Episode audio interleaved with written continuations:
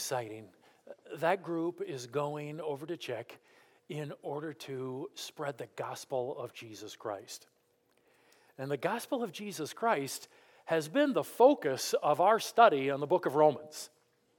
In chapters 1 through 11, as we've been walking through the book of Romans, the focus has been entirely on the gospel message. Romans chapter 1, verse 16 says, I'm not ashamed of the gospel. That's right. For it is the power of God for the salvation of everyone who believes, first to the Jew, then to the Gentile. That is a wonderful summary of Romans 1 through 11.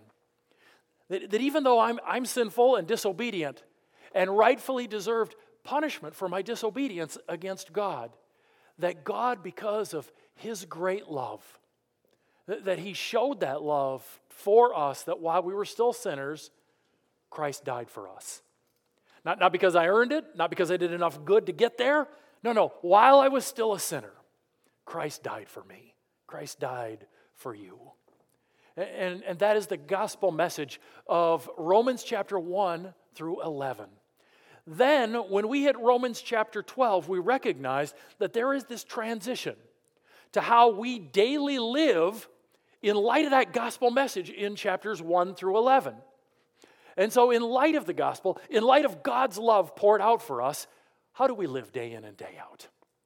We live in loving submission to the God of the universe. And we've seen that in each area of our life. So, if you think through what we've seen the last few weeks, we love God and submit to God by giving Him our bodies, fully belonging to Him. We submit to God by giving Him our minds. We submit to God by giving Him our talents and those things that He's given to us for His kingdom. We submit to God by fully loving others. We submit to God by submitting to the human authorities that He's put in place. We submit to God by doing what is right and obeying His commands, which, as Paul points out, are all about love. Now, today, we recognize that in response to the gospel, in submission to God, we welcome believers with whom we differ on disputable matters. We submit to God by welcoming believers that, that we disagree with about disputable matters.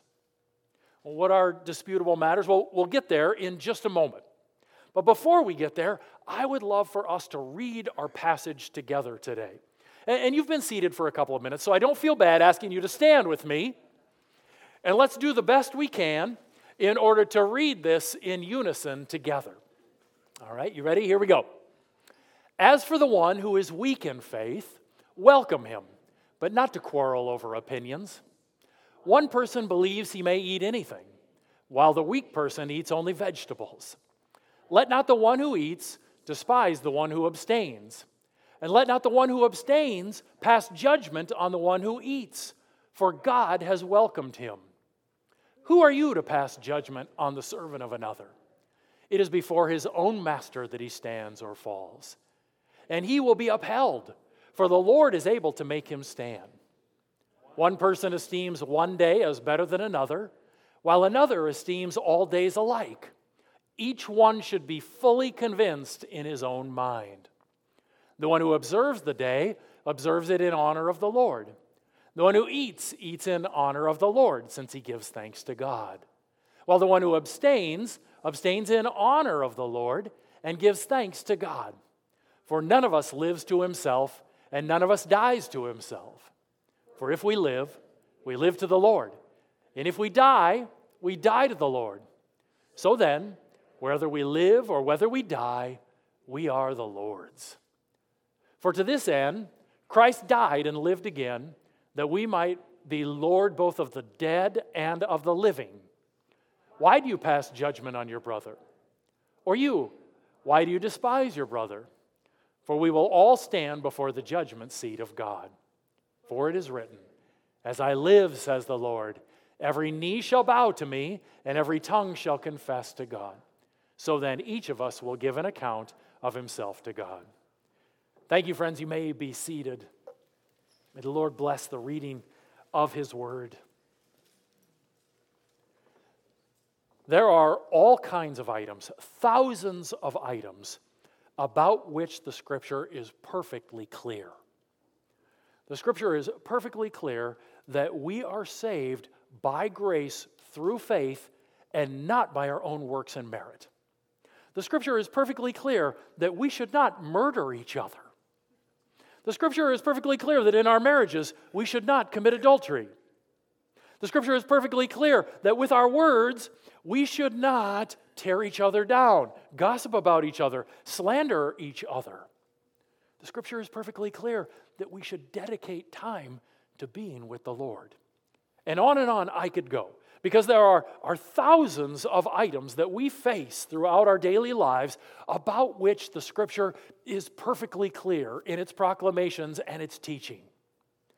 I'd like to represent those very clear teachings of the scripture with a black box. Right? Uh, I do this all the time. So let us represent the clear teaching of scripture with a black box. What happens when two people differ about black box areas? What happens when two people differ about the clear teaching of Scripture? One of them is wrong. When there is a difference of opinion or practice when it comes to the clear teaching of Scripture, it is because someone is wrong. If you believe that we're saved by grace through faith, and I believe that we are saved through our own hard work and merit, one of us is wrong. If you believe that in our marriages we should not commit adultery, and I go ahead and commit adultery, one of us is wrong. If you believe that our words should be encouraging and build others up, and I use my words to tear other people down, to gossip about them and slander them, one of us is wrong. If there is a difference of opinion or practice when it comes to the clear teaching of Scripture, that difference exists because one of us is wrong. Now, what is to happen in those situations? When there is a difference because someone is wrong. What's to happen is those believers who are walking in the Spirit are to come alongside that person who is wrong and gently and lovingly restore them to the way of Christ. Galatians chapter 6 verse 1. Brothers, if anyone is caught in any transgression, you who are spiritual should restore him in a spirit of gentleness. Keep watch on yourself lest you too be tempted in these clear teachings of Scripture that we represented with that black box, if someone is breaking those teachings, if someone is going against the clear teaching of Scripture, other believers are supposed to gently and lovingly come alongside, always checking themselves to make sure they are not falling into pride, and lovingly, gently lead them back towards what is right. Uh, Jesus addresses what happens when someone is doing something wrong directly against you as a believer. In Matthew chapter 18, he says, If your brother sins against you, go and tell him his fault between you and him alone. If he listens to you, you've gained your brother. But if he does not listen, take one or two others along with you, that every charge may be established by the evidence of two or three witnesses. If he refuses to listen to them, tell it to the church. And if he refuses to listen even to the church, let him be to you as a Gentile and a tax collector. Jesus says, here's how to handle it when someone has gone against the direct teaching of God in your life, has hurt you, has sinned against you. Go directly to them. Go, don't go and talk to a bunch of other people about the wrong they've done. No, go directly to them and deal with the issue. And if they won't listen to you, if they, if they won't pay attention to the wrong that they've done, then take a couple of other believers with you. And if they won't pay attention to that, then get the church involved. And he says, if they won't listen to the church and repent, then treat them as an unbeliever because that is what their actions are showing them to be. Jesus says, This is how you handle it when someone is against the direct teaching of Scripture in your life. Galatians chapter 6 1 deals with it in a more general way when we see a person who is going against the direct teaching of Scripture. We are to lovingly and gently seek restoration and reconciliation in those situations. This, these, these black box teachings, the clear teachings of Scripture, that is not what our passage is about today. Right? What, what is our passage about today? It's about what verse 1 calls matters of opinion, what some of your translations refer to as disputable matters. That's what Romans chapter 14 is about. There are thousands of areas where the Bible clearly teaches us in how we are to think and act. There are also thousands of areas that we face in our daily lives that the Bible does not address or doesn't address clearly. What are we supposed to do in those areas? How, how are we supposed to handle that? I'd like to represent those areas about which the scripture does not clearly teach or doesn't teach at all with a gray box. So if you have the clear teachings of scripture in the black box, those areas that aren't mentioned in scripture, let's represent with this gray box. And we still often have to make decisions and hold opinions in these areas. And we notice that in the church in Rome, there were a couple of these gray box areas, matters of opinion about which people held very different opinions and had different practices. Right? What were those that were mentioned in the passage? Verses 2 through 4 talks about eating meat. In Rome, when you went to the meat market, the meat that was offered there had been sacrificed to idols. And so there were a number of believers in the church in Rome who said, How can you possibly buy and eat meat that has been sacrificed to idols? We worship the one true God. We are to be completely and totally loyal to Him. How can you buy that meat? How can you eat that meat that has been sacrificed to a false God? There was another group within the church in Rome who said, Why wouldn't you eat that meat? We don't believe those idols are anything. They're statues made by human hands.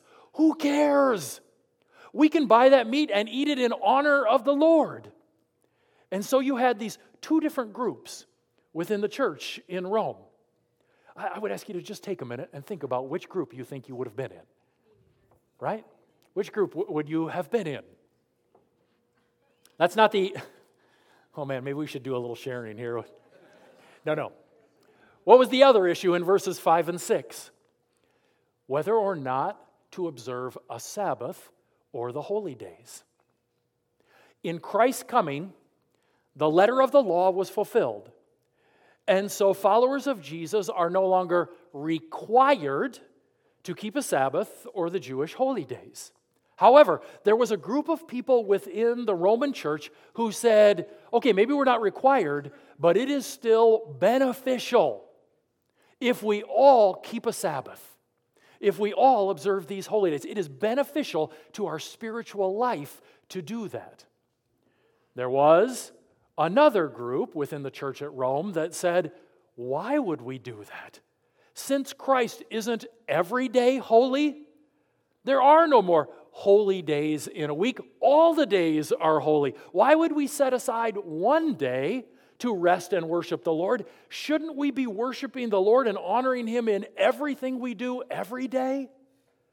And so there was a disagreement in this area of opinion within the church in Rome. I'd ask you again which camp do you think you would have fallen into in this situation? Now, Meat sacrificed to idols, not a huge issue in our society.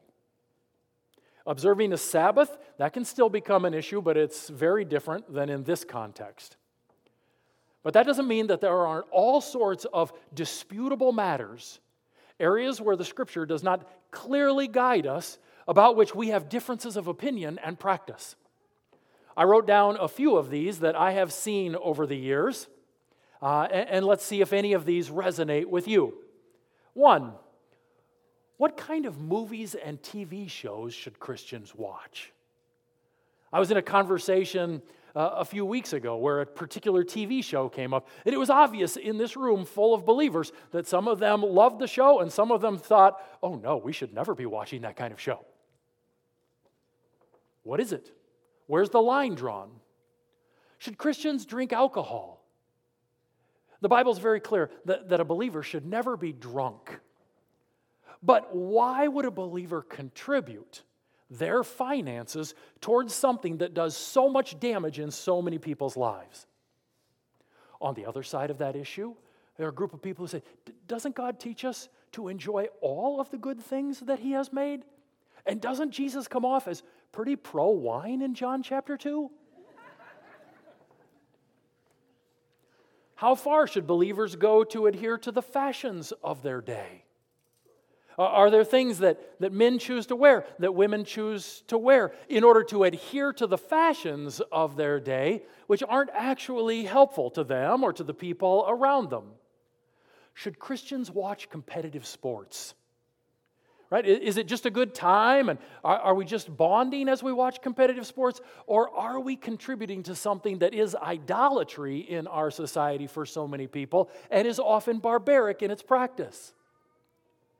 What's appropriate music to listen to? Should we only listen to Christian music? Is it okay to listen to music that's not Christian?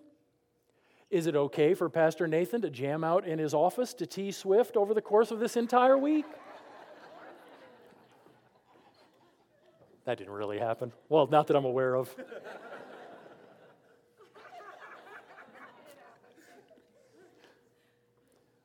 Uh, let me step on more toes. How much material wealth is it okay for me to have before I am denying God's kingdom purposes that my finances be about the kingdom? What level of possessions and wealth can I rightly have before I am no longer living sacrificially for the kingdom of God? I bet we all draw that line in slightly different places. How large a TV can you own before you're just being wasteful? What is the government's role in helping the poor? Should a child go to public school, private school, or be homeschooled? Are there any opinions? How should a person dress to go to church?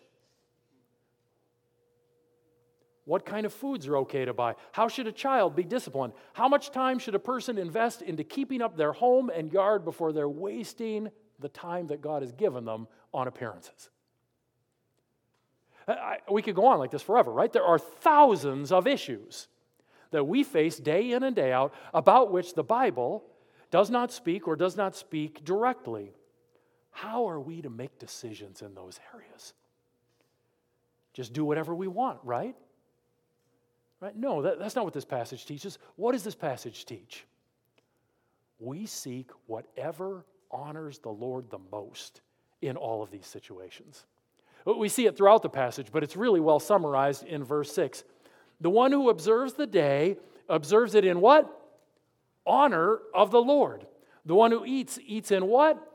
Honor of the Lord, since he gives thanks to God. While the one who abstains, abstains in honor of the Lord and gives thanks to God. Do you see what is to drive our motivations when it comes to our decision making in these areas of opinion and disputable matters? Our decisions are always to be motivated by what honors and exalts the Lord the most. And so, how much wealth I can properly have before I'm wasting the Lord's resources, I am primarily to work that through in terms of what honors and exalts the Lord the most. Whether I send my kids to private school, public school, or homeschool them is only secondarily about what is the best education for them. It is primarily about what exalts and honors the Lord the most. What it is I buy, what it is I eat, all of these things that are matters of opinion, disputable matters, our motivation in all of them is to be what? What is it that honors the Lord the most in these decisions? And we are to prayerfully and carefully think about these things. Right? There isn't a sense of, well, we might come to different opinions about this, so just do whatever you want. Right? No, Paul says, rather than being driven by your finances, your comfort, how much other people might like you if you make these decisions. We're to be driven by honoring the Lord, and we're to prayerfully and carefully make these decisions. In verse 5, right before this, he says, Let each one be fully convinced in their own mind. Pray about it. think deeply about it, and reach a place of conviction about it so that you are fully convinced in your own mind. Yes, this pathway in this area of opinion, in this disputable matter, in my life right now, this is what honors the Lord the most. This is what brings him the most glory. And then do it. Now, as Paul points out in this passage, I think this is pretty clear. Matt can process one of these decisions and seek to honor the Lord, and I can process a decision in the same area and seek to honor the Lord, and we might come to different conclusions about that. Do you see that within the passage? We might reach different places because of the different places we are in our life, the circumstance, whatever that is. Right? Now, I want to point out that is not true in the black box matters. It is not that one person can honor the Lord by being faithful in marriage and another person can honor the Lord by deciding to commit adultery in marriage. That isn't how the black box issues work in the clear teaching of Scripture. But in matters of opinion where the Scripture doesn't speak, we can both seek to honor the Lord and come to different decisions. And so, what do we do? What do we do in a church, in God's community here and around the world, where we come to different opinions and practices in our lives in these areas, these disputable areas, these matters of opinion? What do we do? Well, we could just split over it every time it happens, right? Uh, in Rome, they could have divided into Carnivore Bible Chapel and First Church of the Vegetarians or something like that, right? Just gone ahead and split over it. However, uh, maybe, maybe that isn't God's desire. But Christians acting in the flesh for the last 2,000 years have chosen to divide occasionally when they face these kinds of things in non essentials, in, in areas of opinion, churches have split from one another. Uh, churches have at times formed different services within the church in order to appeal to different preferences because we, don't want to work those differences out. Let's just keep everybody separate in their own little areas. During COVID, there were people who walked away from relationships in churches that were decades long over decisions that were related to gray box areas. We could just split over these things. And, splitting over these things, it's not new, it's not unique to our day and age. Uh, I was reminded of an account of uh, two pastors that both worked in London during the Victorian era. One's name might be familiar to you uh, Charles Spurgeon. The other's name may, may not, Joseph Parker, but both of them pastored extremely large churches, two of the largest churches in the world in London. And when they started their ministries, their congregations would come and meet together at times. They would actually switch pulpits back and forth between their congregations. And then over the years, a fracture took place. What was at the heart of the fracture? It started when Spurgeon criticized Parker for attending the theater in London. He said uh, Christians shouldn't be attending the theater. Parker shot back at Spurgeon that someone who smoked as many cigars as Spurgeon did shouldn't be worried about whether or not Christians go to the theater. Right now, Spurgeon was once asked by a reporter if he should be smoking cigars as a pastor of a church. And Spurgeon's response was, I never smoke them to excess. The reporter asked Spurgeon, Well, what would be excess? To which Spurgeon responded, Two at a time.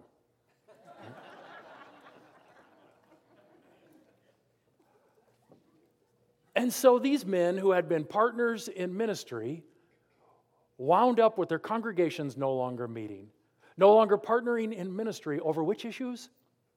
theater and cigars. Now, I'd invite you to just spend some time in the New Testament this afternoon looking for the centrality of theater in the New Testament. Uh, God, God doesn't want us to be a people who split and divide over these gray box areas, these matters of opinion, these disputable matters.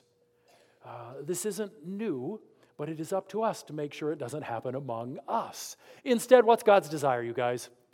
Unity. You've read this verse over and over again from John 17 as Jesus is praying. I do not ask for these only, the disciples right in front of him, but also for those who will believe in me through their word, all disciples since then, that they may all be one, just as you, Father, are in me and I in you, that they also may be in us, so that the world may believe that you have sent me. Jesus said, Our ability to resemble and reflect the oneness of the Godhead depends on our unity and peace with each other. Our ability to, to see people respond positively to the gospel that, that the Father sent the Son depends upon our unity and peace as the people of God. God's design is that we would be a people of unity and peace. And he gives us throughout Romans 14 the necessary attitudes and actions in order to see that happen. I'm just going to tell you right now, th- this passage got split in half, and we're going to see a number of those attitudes and actions next week. But let me give you the ones we see this week. Starting with this what, what's needed for God honoring unity and peace? Welcome and acceptance for those with difference, uh, differences of opinion. Right? We are to welcome and accept those with different opinions in these gray box areas, in these matters of opinion. There will always be people within Christian community who have different opinions than we do about these areas that the Bible doesn't clearly address. And God's command for us is to be a people of welcome towards those with whom we disagree. The word for welcome here is the same word used in John chapter 14, verse 3, when we're told that Jesus goes to prepare a place for us and that ultimately God will welcome us into those heavenly dwellings. Well, what does God's welcome into heavenly dwellings look like for us? Does He just kind of put up with us? Uh, does He bring us into those dwellings and then just ignore us as best He can? No, ultimately, God's welcome of us into heavenly dwellings is of the greatest blessing, isn't it? God is pouring out all goodness upon us in that welcome. And what kind of welcome is it that we are to give to those with whom we disagree in these matters of opinion? That same kind of welcome, not just, well, okay, I'll put up with you being in the same body as me. Okay, you can be here and I'll just try and ignore you to the best of my ability. No, we are called to the kind of welcome that God shows to us where we lovingly pour ourselves out to help that person feel a part of the body of Christ. We are told in this passage, God has welcomed them. Who are we to not welcome them? He has welcomed them, accepted them into the body. Yes, we have some disagreements in some of these matters of opinion. Who cares? Right? We're all a part of God's family. He's welcomed them. Our duty is to welcome them. Second, if we're going to experience the unity and peace that God desires for us, don't quarrel and fight about areas of opinion, about these disputable matters. Uh, we love to think that we are right. And I am confident that that is true. Right? One of the damages of sin in our life is that we tend to see life through our selfish lens, always understanding our own opinions to be right. And when others hold different opinions in disputable matters, it threatens our insecurities. How do I deal with that threat to my insecurity? One way is by quarreling with you in order to insist that I am right. And God says, in these areas of opinion, these areas not directly addressed by Scripture, don't waste your time and energy quarreling and fighting with each other. It's absolutely not worth it. The black box areas, those things that are, are central to what God would have for us, that's to be your focus. You're never to be so focused on gray box areas that you would want to quarrel and fight about those things. Because those things, when we are properly focused on Christ, the gospel, and the teaching of the word, those gray box areas fade into the background. They, they recede so that they are not important. And all that matters to us is the unity we have in the black box.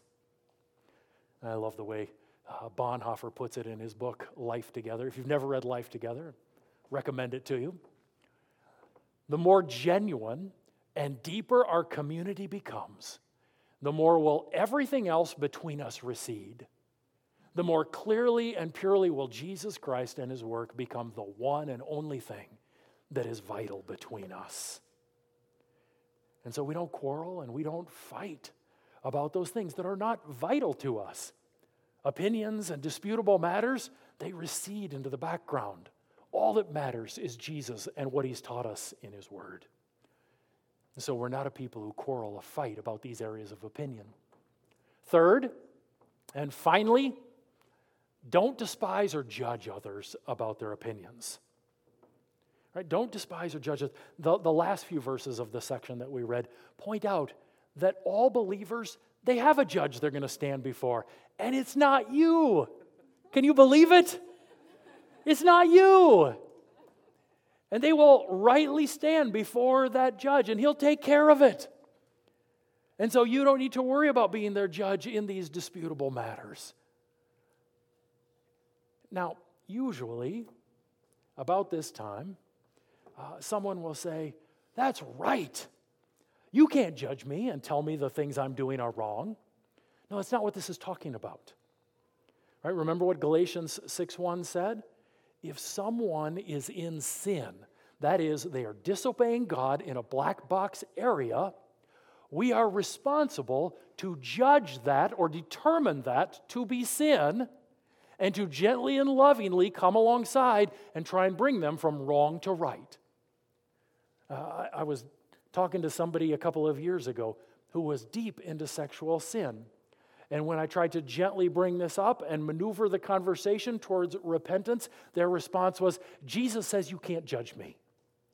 Now, that, that isn't what Jesus is talking about at all. We are to determine things that are sin and to gently and lovingly lead people towards righteousness. But we are never to be judgmental and look down on each other because of areas of opinion, because of these disputable matters. You may choose to school your kids in the public school, and I may choose to homeschool my kids. And we may firmly believe that God is leading us to do those things, and we are not to judge one another and look down on each other about those decisions. You may believe one level of uh, personal wealth is okay for kingdom purposes, and I believe another level of personal wealth is okay for kingdom purposes. As we are seeking to honor the Lord with the things that He's given to us, we're never to judge each other and look down on each other over those things. Uh, when it comes to these matters of opinion, these disputable matters, we're not to be people of judgment. We're not to be people who look down on one another. And so when it comes to these areas of opinion, what are, what are we supposed to do? Uh, we seek to welcome and accept those with different opinions. We, we don't quarrel about matters of opinion and fight about these things that aren't clear in the scriptures or aren't mentioned in the scriptures. And we don't despise or judge others. If we're both seeking to honor the Lord, we may come to very different opinions. We never judge each other and look down on each other in these areas. That is our desire. And, next week, we're going to see even more that God has to say in the rest of chapter 4 and the beginning of chapter 5 about how we handle these areas of opinion. But for now, I, I want to call our attention back to that black box, to that which unifies us and brings us together. Because every week, when we come before the Lord's table, it is a celebration of what unifies us and brings us together. In 1 Corinthians 10 and 11, Paul says, We all eat from one loaf because we are all one body. Right? We are united as a people. And this table is a weekly reminder of the unity we have in Jesus Christ. It's a weekly reminder to drop those gray box areas, to let them recede into the back, and to allow Christ, his work, and his clear teaching in the scripture to stand as what is important in our lives. And so I want to invite you right now to just bow your heads with me. You can close your eyes if you want, and let us just prepare our hearts in order to take communion today. Start by confessing any gray box areas that you have allowed to become central in your life. Any areas of opinion that have taken too great a priority in your life.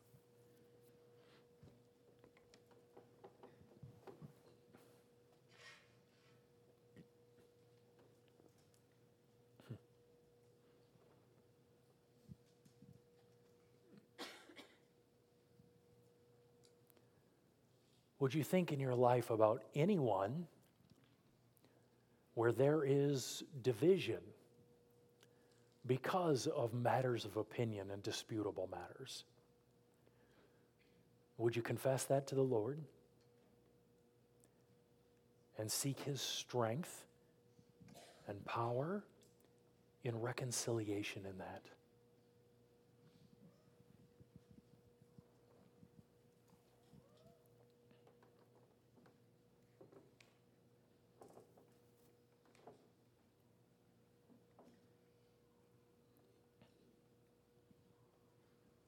Would you confess any clear teachings of Scripture, any black box matters that have fallen off in terms of their precedence in your life, in terms of their importance in your life?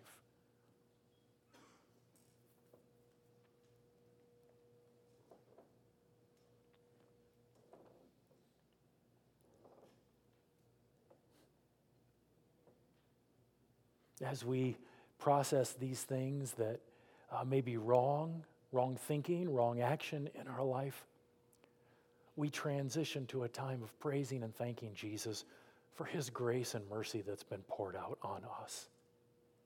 We recognize we, we don't deserve it, but because of his great love, would you give him all thanks and praise for the mercy and grace he's poured out on you?